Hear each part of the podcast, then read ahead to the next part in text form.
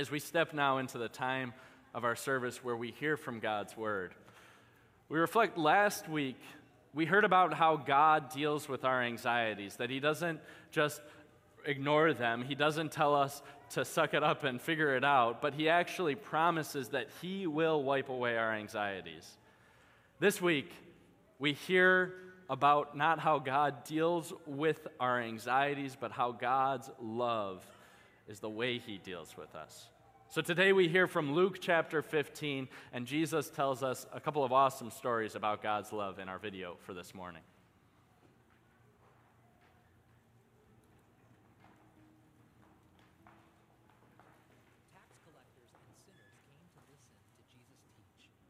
If a man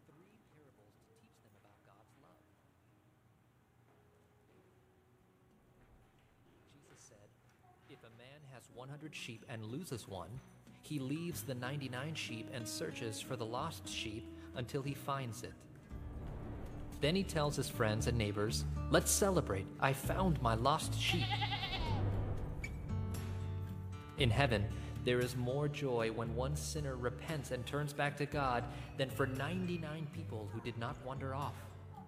Jesus also said, If a woman has 10 silver coins and loses one of them, she lights a lamp, sweeps the house, and searches carefully until she finds it. Then she tells her friends and neighbors, Let's celebrate. I found my lost coin. Then Jesus repeated, In heaven, there is joy when one sinner repents and turns back to God. Jesus told a third story. A man had two sons. The younger son said, Father, give me my inheritance. The father gave his son his share, and the son went to another country he wasted his money and lived foolishly. There was a famine, and the people in that country did not have enough food. The son got a job feeding pigs. He was so hungry, even the pig's food looked tasty. The younger son decided to go back to his father and admit he was wrong. He would ask to work for his father like the servants. The younger son headed home.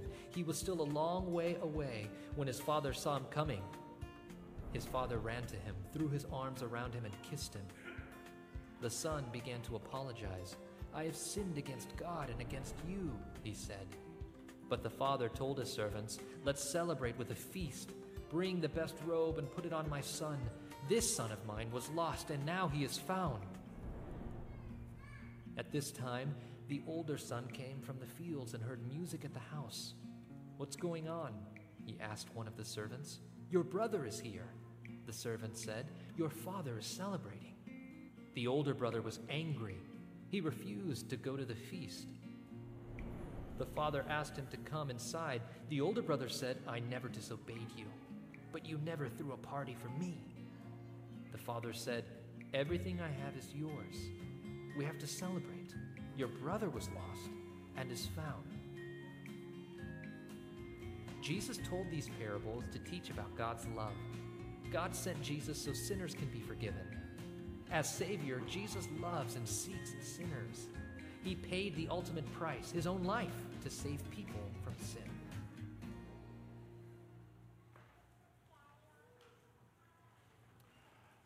See, God's love finds us so that we would party with him.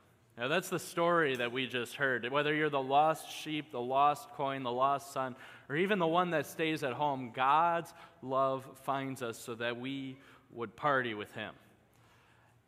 And as we reflect on that message this morning, I want to take a moment and actually kind of zoom in on that last story the story of, of the father and his two sons. And this morning, we're going to compare and contrast those sons. And I think that all of us will find a way to both sympathize with the sins of those sons and celebrate the way that God's love finds us, no matter where we are. So, first, the comparison of the two sons. We skip over this a lot, but I think what the sons have in common is actually really important. They were both raised in the same home. Neither of them really had an excuse not to know that their father was a gracious, generous, loving father. Second, both of the sons, not just one of them, both of the sons end up at some point in this story being lost in sin. And third, the Father, in his love, comes and finds them so that he, they would party with him. Now, that's what they have in common. Both know the love of the Father, both are lost in sin, and both have a Father who comes and finds them. Now, what they have different is kind of very different. You know, this, this first son, the younger son, is actually acts with this kind of arrogance toward his father. Now, I don't know if we all know what an inheritance is, but kids, if you don't know what an inheritance is, it's something that is given as somebody passes away. You know, it's something as kind of like a consolation prize. Even though somebody's passed on, at least, at least you kind of get their stuff. It's not what anybody wants, right? Nobody asks for the inheritance. Nobody longs for the inheritance because they would much rather have parents who are going to provide for their needs along the way.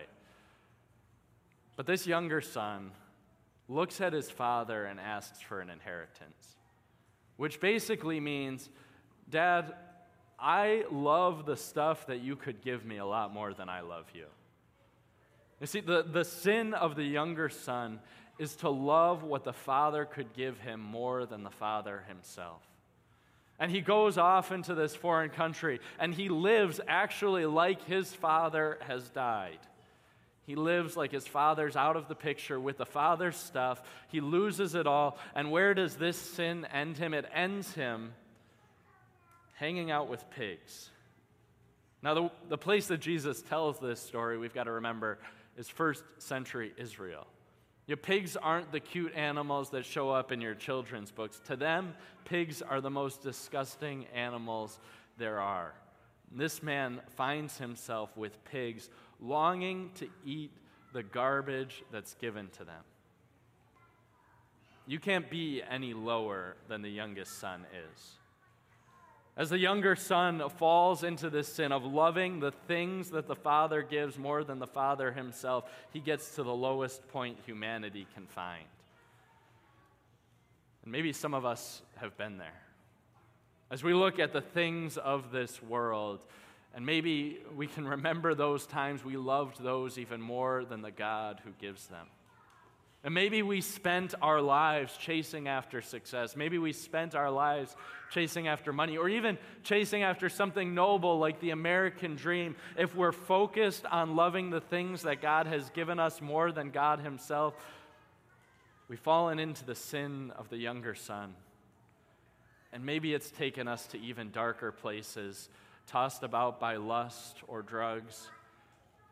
But in that place, in that place, we always end up wanting the garbage that is fed to the pigs. Because without a God who gives purpose and who gives fulfillment to life, even success, money, good grades, whatever it is, those things can't fulfill us, and those things are garbage if we don't see through them to the God who gives the good gifts. That's the younger son. Now, the older son on the other hand, is the, is the person that everybody would look at and think, well, that person has their life together. The, the older son is the one who makes sure that he does what the father says. He, he knows the father, he knows what the father asks of him. And I can imagine the older son with kind of a calendar on his wall, marking off every day that he works extra to cover up what his younger son is leaving, what the younger son is leaving behind, what his younger brother left behind. You see, this older son is the son who keeps track. But his sin, he is also lost in sin, and we see his sin as he refuses to celebrate with his father. He refuses to party with his father because he insists on earning his father's favor, even though his father gave him favor freely. See, that's the sin of the older son. And the way we see that sin in our world is every time we show up to worship here because we feel this kind of obligation to be here. It's the times that we feel like, well, we're going to raise our kids in the faith just because we know that's what you should do rather than glorying in the grace of our Father who gives us so many gifts so freely eternal life and all of these awesome gifts. we insist on earning gifts. And ultimately, we can't earn the Father's favor.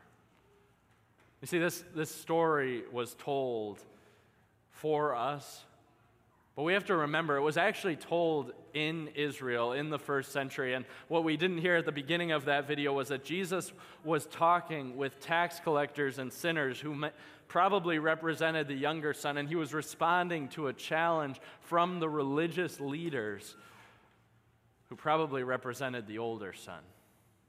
Now, the way this story ends in the Gospel of Luke is that the older son takes Jesus, who is the father, out of the city and crucifies him.